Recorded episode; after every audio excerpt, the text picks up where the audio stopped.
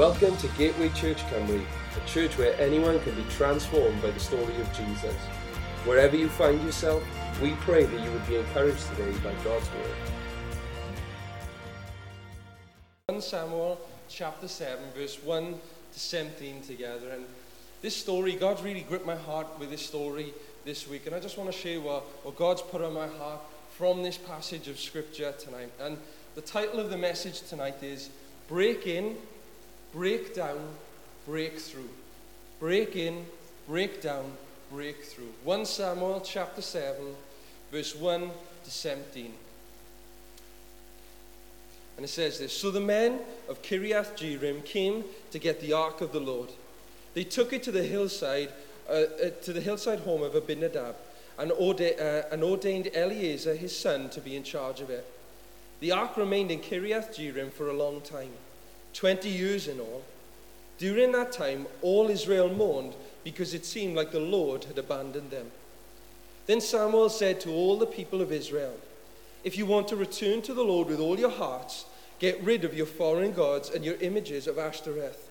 Turn your hearts to the Lord and obey him alone. Then he will rescue you from the Philistines. So the Israelites got rid of their images of Baal and Ashtoreth and worshipped only the Lord. Then Samuel told them, Gather all of Israel to Mizpah, and I will pray to the Lord for you. So they gathered at Mizpah, and in a great ceremony drew water from a well and poured it out before the Lord. They also went without food all day and confessed that all they had sinned against the Lord. It was at Mizpah that Samuel became Israel's judge. When the Philistine rulers heard that Israel had gathered in Mizpah, they mobilized their army and advanced. The Israelites were badly frightened when they learned that the Philistines were approaching. Don't stop pleading with the Lord our God to save us from the Philistines, they begged Samuel. So Samuel took a young lamb and offered it to the Lord as a, as a whole burnt offering. He pleaded with the Lord to help Israel, and the Lord answered him. Just as Samuel was sacrificing the burnt offering, the Philistines arrived to attack Israel. But the Lord spoke with a mighty voice of thunder from heaven that day and the Philistines were thrown into such confusion that the Israelites defeated them. The men of Israel chased them from Mizpah to the place below Beth-kar, slaughtering them all along the way. Samuel then took a large stone and placed it between the towns of Mizpah and Jeshanah. He named it Ebenezer, which means the stone of help. For he said, Up to this point, the Lord has helped us. So the Philistines were subdued and didn't invade Israel again for some time. And throughout Samuel's lifetime, the Lord's powerful hand was raised against the Philistines. The Israelite villages near Ekron and Gath and the Philistines had captured were restored to Israel, along with the rest of the territory that the Philistines had taken. And there was peace between Israel and the Amorites in those days. Samuel continued as Israel's judge for the rest of his life. Each year he traveled around setting up his court, first at Bethel, then at Gilgal, then at Mizpah. He judged the people of Israel of each of these places. Then he would return to his home at Ramah, and he would hew cases there too. And Samuel built an altar to the Lord at Ramah. Here we see in this incredible story in 1 Samuel chapter 7, one of the most incredible revivals that, that took place uh, for the people of Israel, that took place amongst the people of Israel. It was one of the greatest revivals in Israel's history. Now, the, the early history of Israel, Israel were God's chosen people, they were God's chosen nation. And the earliest history of, of Israel at the time of Moses and at the time of Joshua, there were long periods when the people who belonged to God, who were God's chosen people, they would often turn away from God and begin worshipping other gods. They would worship false gods instead. You read about it in the Old Testament, in the books just before this one in 1 Samuel. It was just this up and down relationship between the people of God and God Himself. And the Bible tells us there were often occasions as well when these people would try to worship God and also the false gods. They tried to have a mix of both. And during the time of the judges, there, there were many political and, and military crises. When the people of God turned away from God, there was crisis that would come upon them, and, and God allowed these difficult moments and these, them to be defeated and overthrown many, many times. You know, Israel, they, they weren't just involved in these spiritual battles, but they were involved in physical battles as well, where they were often overcome and they would often be defeated by, by many enemies. I know one of the greatest enemies for Israel were the Philistines, a group of people called the Philistines. And because of Israel's backsliding, God would allow the Philistines to come in and defeat Israel. You know, we might say tonight, looking at this, you know, and especially what we know of our God, why would a loving God allow his people to go through these difficulties? Why would a loving God allow his people to be defeated and overcome by the enemy? Well, we see time and time again in the Bible that God allows these difficulties and he allows them to be overcome because he knew that it was only through these, these situations, through these defeats, that the people would actually turn once again to him. God allowed these difficulties, He allowed them to be defeated because He knew it would cause His people to once again return to God, to put their trust and their faith in Him. And so uh, these people are going up and down. God's people are up and down in their relationship with Him. So God brings in these group of people who are known as judges. He brings in certain individuals at certain times. And He brought these people in to try and stop the people of Israel from backsliding and going back and worshipping false God. He, he brings these people, he raises up these people to instruct the people to get back to God, get back to loving Him and serving Him and belonging to Him. Get rid of everything else, get back to God. And here we see how God raised up Samuel. And Samuel, he was the last judge in Israel's history. He was the last judge. Now, a little bit about Samuel. Samuel, he was, he was a man of prayer. And it's easy to understand, it's easy to get that, that Samuel is a guy of prayer if you knew his background because his mother was a prayer. His mother Hannah was somebody who prayed and called upon God. That's how, how Samuel came about. God answered Hannah's prayers. So it's no wonder that her son caught a hold of this characteristic within Hannah, that, that she was a prayer. And Samuel, he was a man of prayer. And we can read about Samuel's journey, how, how he grows in the Lord, and how God calls him to be a prophet in the first few chapters of 1 Samuel. And in the first few chapters, we see God calls him, and he's got this incredible calling on his life to be a prophet, a prophet to the people. That, you know, he'll be God's mouthpiece to the people, to turn the people back to God himself. And in the first few chapters, as I said, we hear all about Samuel. We hear about his background, we hear about his life. But then there begins to take a shift within the book, and we don't hear Samuel, from Samuel for a while. And it goes back to focus on the people of Israel. In, in chapter 4, in particular, we see, once again, surprise, surprise, Israel were on a spiritual decline again. They'd once again turned away from God. And in this moment, they turned away from God, but they were about to go into battle with the Philistines. They turned away from Him, but they were about to go into battle with the Philistines, their enemy. And the Bible tells us that the, the people of Israel, they took the ark, uh, they took the ark with them into battle. Now, the ark was the place where God's presence dwelt. Uh, and the people, they thought that if they took the ark with them into battle, if they took God's presence with them into battle, then this would guarantee victory over the Philistines. That if God's presence was with them, then they'd have victory over their enemies. However, we see this isn't true.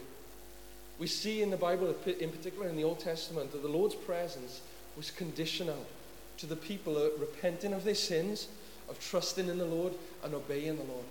That's when the people of God had victory, was when they were in right relationship with God. God would grant them victory. But when they weren't, then it didn't matter if they had God's presence, if they had the ark there, it wouldn't matter. The enemy would overcome them. And we see here, because the people of Israel, because they hadn't repented of their sin, they weren't living for the Lord. It says, the Bible tells us that they were defeated by the Philistines. And it says something even, even worse for Israel. Not only were they defeated, but it says the Philistines, their enemy, took the ark from them. They took the presence of God from the people of God. The Lord's presence left Israel. God's presence left his people. But then we read just a chapter later for us. I don't know, you know, the commentators might say it's a, a bit of time between these events, but in just a few, a few, few, uh, a few weeks, few months, we see that the Philistines, they actually brought back the ark to Israel. And the reason they brought back the ark to Israel is because it brought no advantage to the Philistines. You know, for Israel, God's presence would guarantee them victory. God was on their side because they were God's chosen people.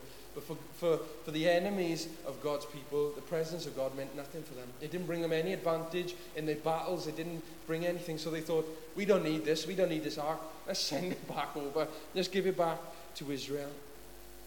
And then in chapter 6 of 1 Samuel and, and verse 1 of chapter 7 that we've just read, it tells us that the ark of, of God, the presence of God, it finds its way to Kiriath Jearim.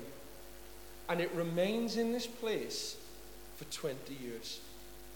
The ark is brought back, the presence of God is brought back to this place, back to the people of God, and it stays in this place for 20 years. And this brings me to my first point tonight. And the first point is break in. We see, we read this in 1 Samuel 7, verse 2. It says this The ark remained in Kiriath Jearim for a long time, 20 years in all. During that time, all Israel mourned because it seemed like the Lord had abandoned them. What happened in this moment? 20 years, the presence of God was in their, in their midst. They had been given back to the people of God. But it took 20 years for the people of God to realize their need for the presence of God again. The ark was brought back, but it remained in this place for 20 years without the people of God ever asking about it, ever wondering where it might be, ever longing for the presence of God. The presence of God remained in this place for 20 years. You know, it was bad enough that Israel in the first place had lost the presence of God. That's a bad thing, isn't it? I'm sure we'd all agree tonight that if the church lost the presence of God, that would be a bad thing. Be a pretty bad thing. But what was worse, and I believe this was worse, was not only the fact that they lost the presence of God, what was worse was when the presence of God came back, they neglected it for 20 years. And I think that was worse. It was a lot worse. The fact that God's presence was there, but nobody cared for it, nobody longed for it, nobody desired for God's presence. I know the reason for that, I believe, is because they got so caught up in their everyday lives. And they thought, I don't need God's presence. We don't need His presence. We don't need Him. We're fine. Let's just get on with our lives. We don't need that. And day after day, the longer that they went without God's presence, that desire for God's presence grew dimmer and dimmer and dimmer, less and less and less. They lacked the desire for God's presence. You know, maybe tonight you've come here and you're a million miles away from God in your heart. Yes, you belong to Jesus. Yes, you surrendered your life to Him. You're a Christian. And maybe you've come here tonight and you, you just know you're a million, million miles away from Him. It's been a long, long time since you sensed His presence. I know if we're all honest, we all go through seasons like that. We all go through it. I go through it. We all go through it. Times where it feels like God is so far away. Maybe you've come here tonight and you're just totally consumed with your life what's happening in your life, with your school, with school at this moment in time, with, with your career. Maybe you're consumed with your relationship or with your future or finances and material things, all these different things.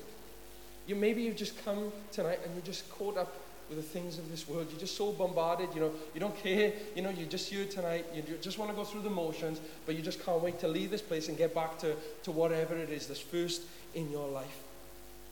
But deep down, maybe you've come here tonight and you realize there is a gap, there is an emptiness, there is something that is missing in my life. You might be here physically tonight, but maybe your mind is a million miles away. Maybe you've been coming to church for a long, long time. You're lifting your hands, you're singing the songs, but you know there's an emptiness because you're caught up with everything else. And you actually, what you realize, you're missing God's presence. That's what you're missing in your life. Verse 2 tells us that finally, after 20 years. 20 years. That's the majority of my life. 20 years, they recognized their need for God again. You know, I believe this with all my heart that there will be one day, there'll be a day when you will realize that there is more to your life than what you're experiencing. There'll come a day, I can guarantee it.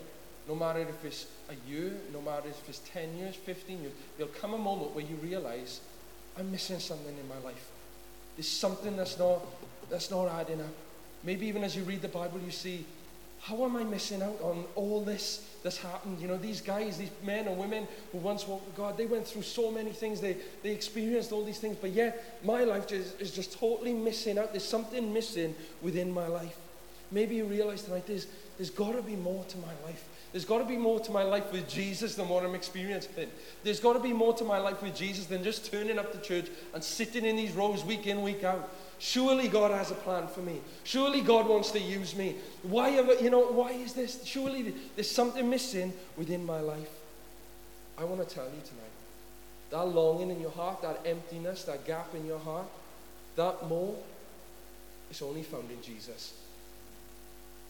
No matter what way you look about it, it doesn't matter if you step into a new ministry, it doesn't matter if you eh, acquire more Bible knowledge, if you become, you know, more knowledgeable in the things of God, It doesn't matter if you become a worship leader or you, you, know, you write your own songs or all these different things or you serve in all these ministries and all these different things. You can have all these things, but yet you can be lacking the most important thing, and that is Jesus. Jesus is the only one who can fill that gap within our lives. One day you'll see that there's nothing in this world that will satisfy compared to Jesus. Maybe you've come here tonight, and as I said, you're so consumed with your life, and you're filling your life with everything, and there's just a numbness in your heart. And you feel like if I go after this, if I get this new job, then maybe I'll be satisfied. If I get these new clothes, then maybe I'll be satisfied. If I have this new house, maybe I'll get satisfied. But I want to tell you tonight you can run, you can search, you can add all these things to your life, but you will never be satisfied because the one thing that you're missing in your life is Jesus. And one day you'll realize it. And I pray it won't be too late. I pray that that day when you realize you need Jesus won't be the day when you stand there before Him. It'll be too late then to say, Jesus, it was you that I needed. Because one day we're all going to face Him. We're all going to see Him face to face. I know that is the truth of it tonight. That Jesus is all that we need. The Bible tells us, Jesus says, He is the way, the truth, and the life. It is Him. Only Him, only He can satisfy. Only you can fill my deepest longings as we sing. Only you can breathe in me new life. You're looking for everything else to bring you life. You're looking for a new hobby and all these things to bring you life. You're looking for friends to bring you life. None of that will bring you true life. Only Jesus will bring you true life, lasting life. And yes, it's not easy. Yes, it's hard sometimes. Yes, it's difficult. But only Jesus will bring you true life. Only in Jesus will you be satisfied. You know, many of you, maybe you've come here tonight and you're longing for, for a breakthrough in your life. You're longing for your situation to change, your circumstance to change.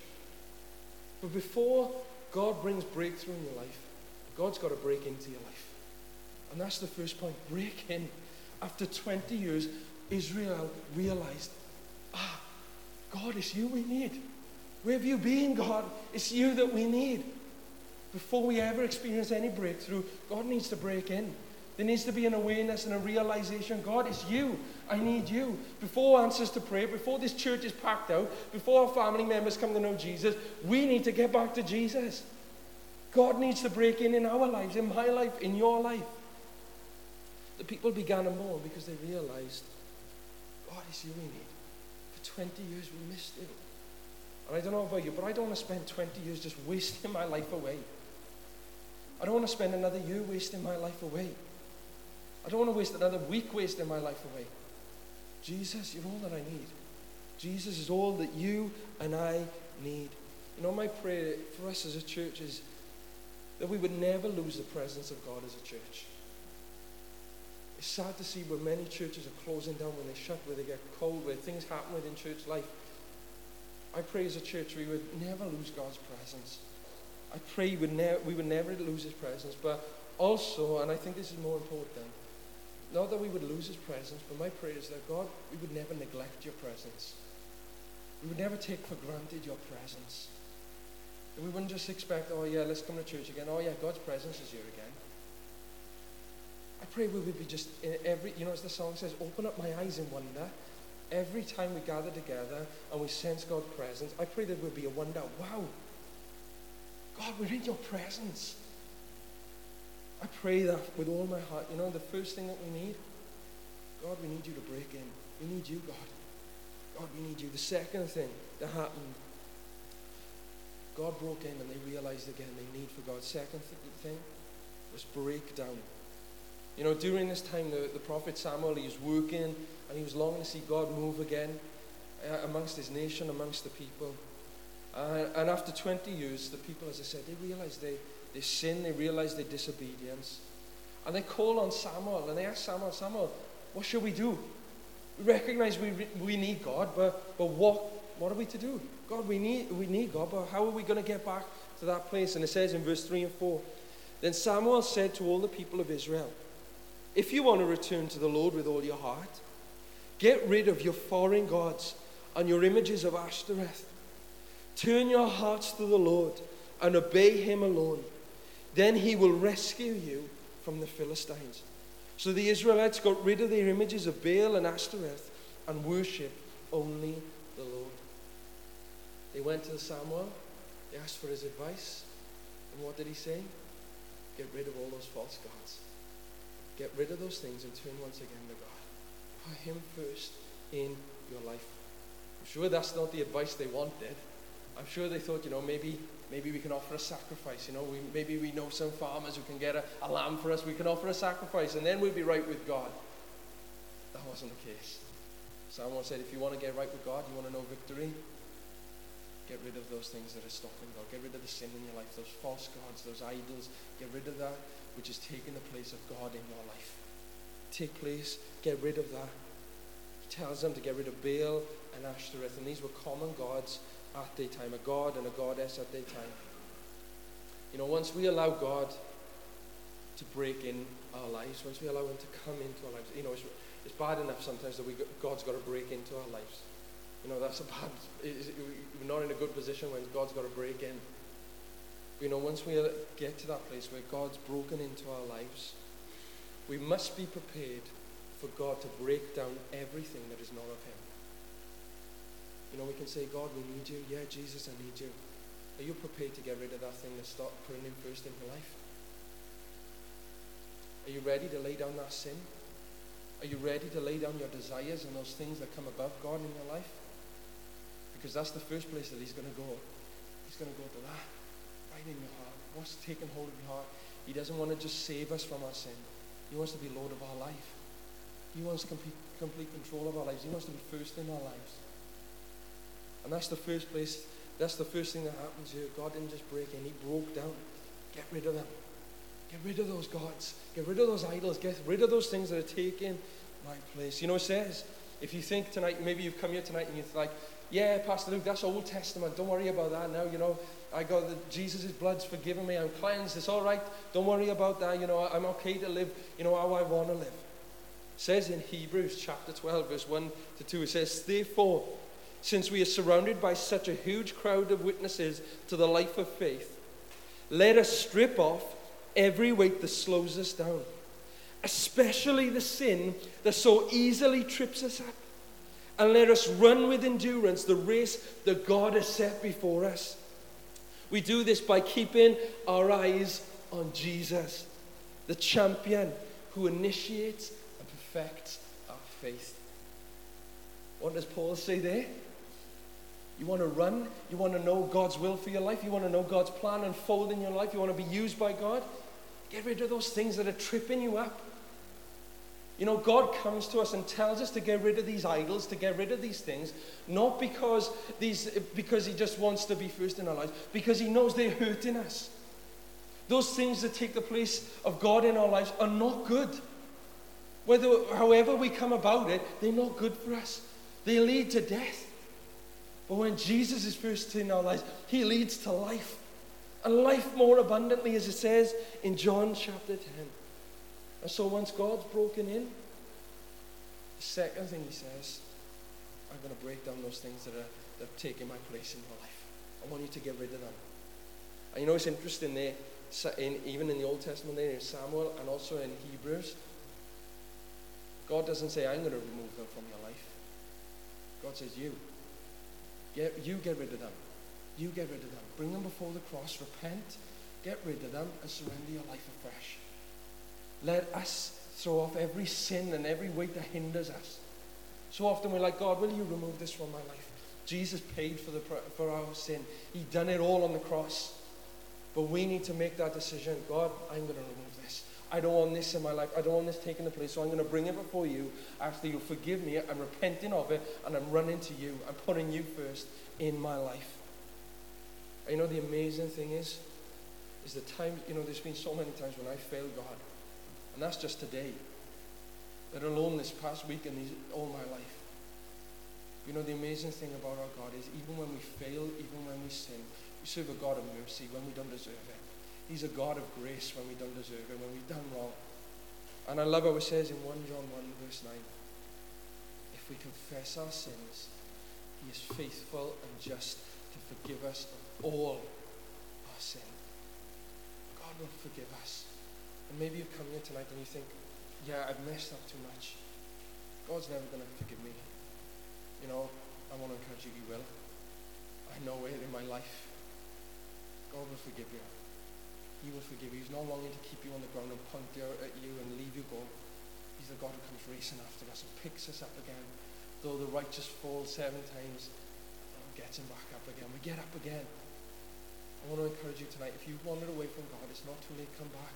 Surrender your life to Him. You know, once the people had realized they need from God, once God had broken in and they broke down these altars, they got rid of these altars finally, very quickly, and God was able to bring breakthrough into their lives. Once they put their lives right with God, God brought breakthrough.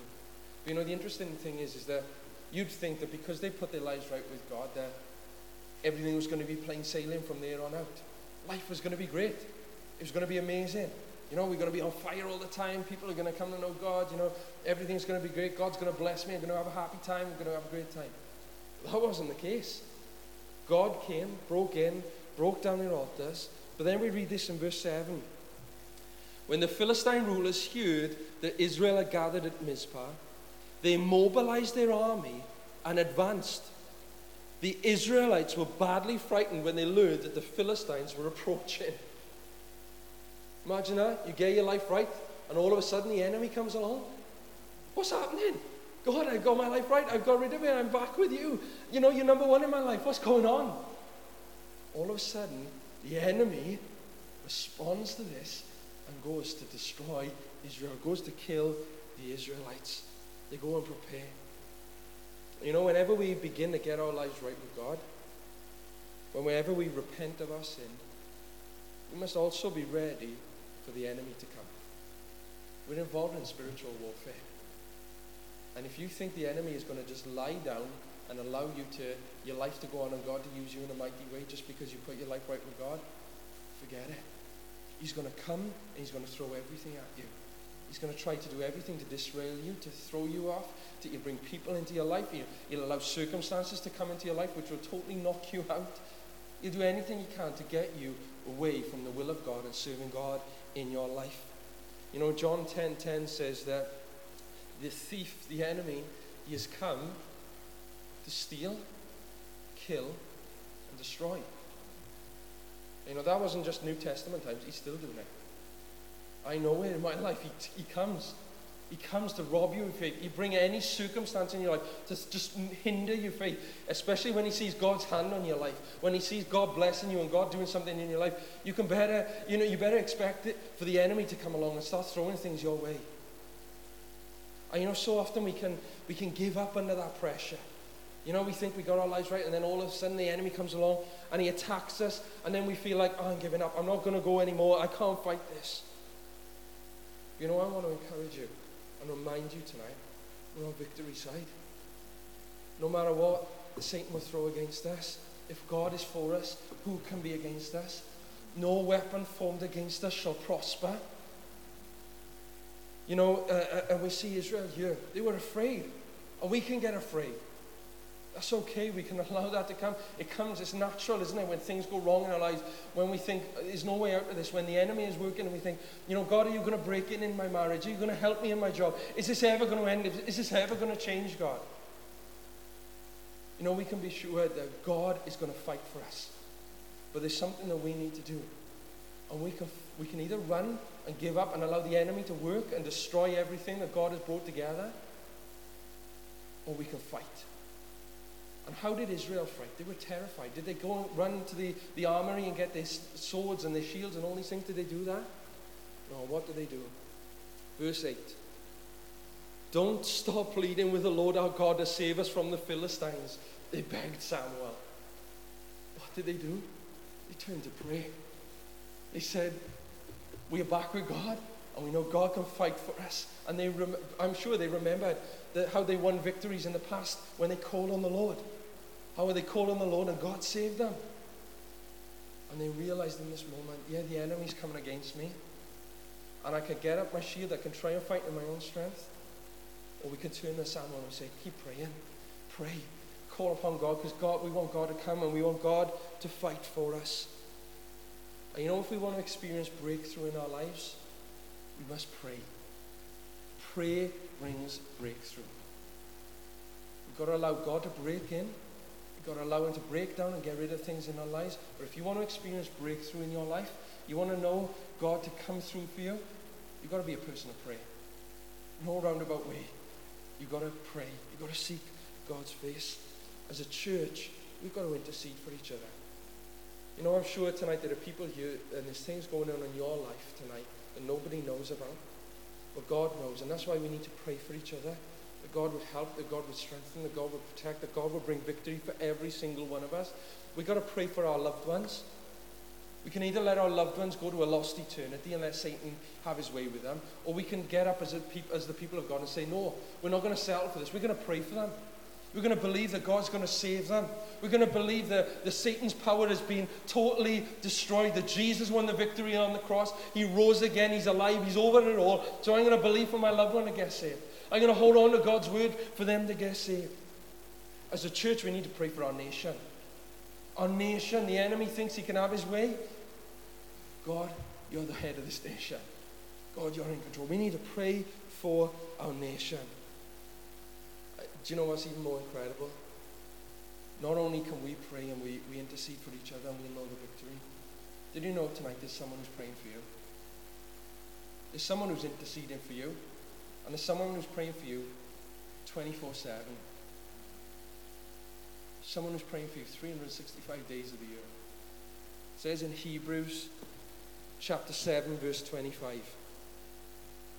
Therefore, he is able once and forever to save those who come to God through him. He lives forever to intercede with God on their behalf.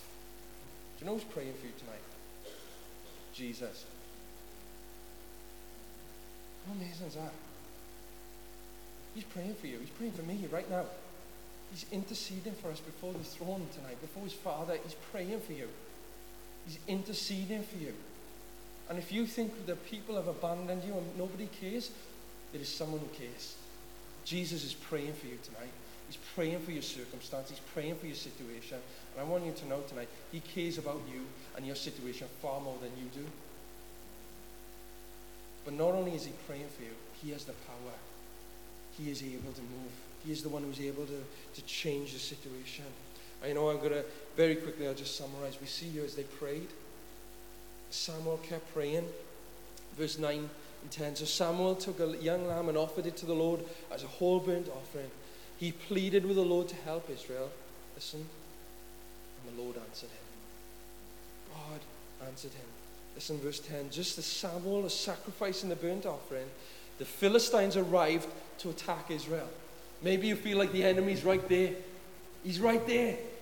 And they arrived to attack Israel. But listen, but the Lord spoke with a mighty voice of thunder from heaven that day, and the Israelites were thrown into such a confusion that the Israelites defeated them.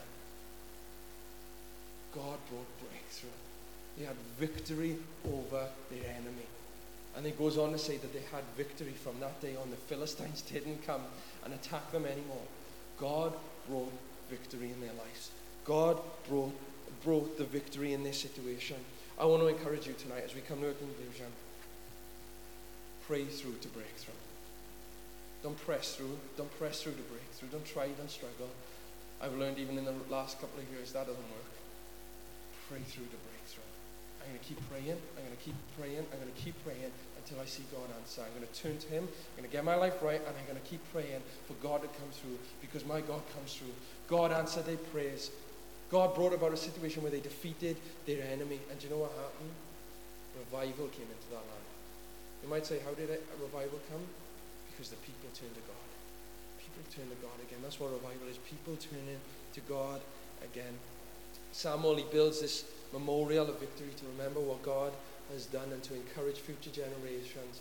This Ebenezer, this stone where people can remember the victory that God won for them on that day.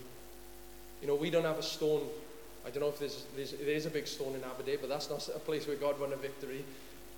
We don't have those places, maybe. We don't have physical stones. But you might say, what's our memorial? What's that place? What, what's that thing that we can remind us of victory? There's, there's two things the cross and the empty tomb. They're our memorial. If you want to know where the victory was won, look back at Calvary. That's where it was won where Jesus died on the cross. Three days later, he rose again. You know, sometimes I think we get so, you know, I thank God for the cross, but, you know, we should celebrate the empty tomb. Because the tomb isn't full. Jesus isn't there. He's alive. He won the victory. That's our hope. That's our memorial. And because he lives, we will live. We also will live. So I want to encourage us. You know, over the next couple of weeks, it's coming up to Christmas, and it's going to be Christmas messages and all these things. But I believe that for the end of this year, 2019 is coming towards the end of this year. My prayer is, God, would you break in? Break into me, God. You know, start in me. Break down, God, everything that's not of you. Get rid of it, God. And would you break, break, bring breakthrough in my life? God, break in, break down, breakthrough. Amen. Shall we pray? Thanks again for listening to this podcast. To hear more messages like this one, make sure to subscribe and check out our podcast channel for past episodes. For more content from Gateway and to connect with us, go to gatewaychurchcumry.co.uk. Have a great day.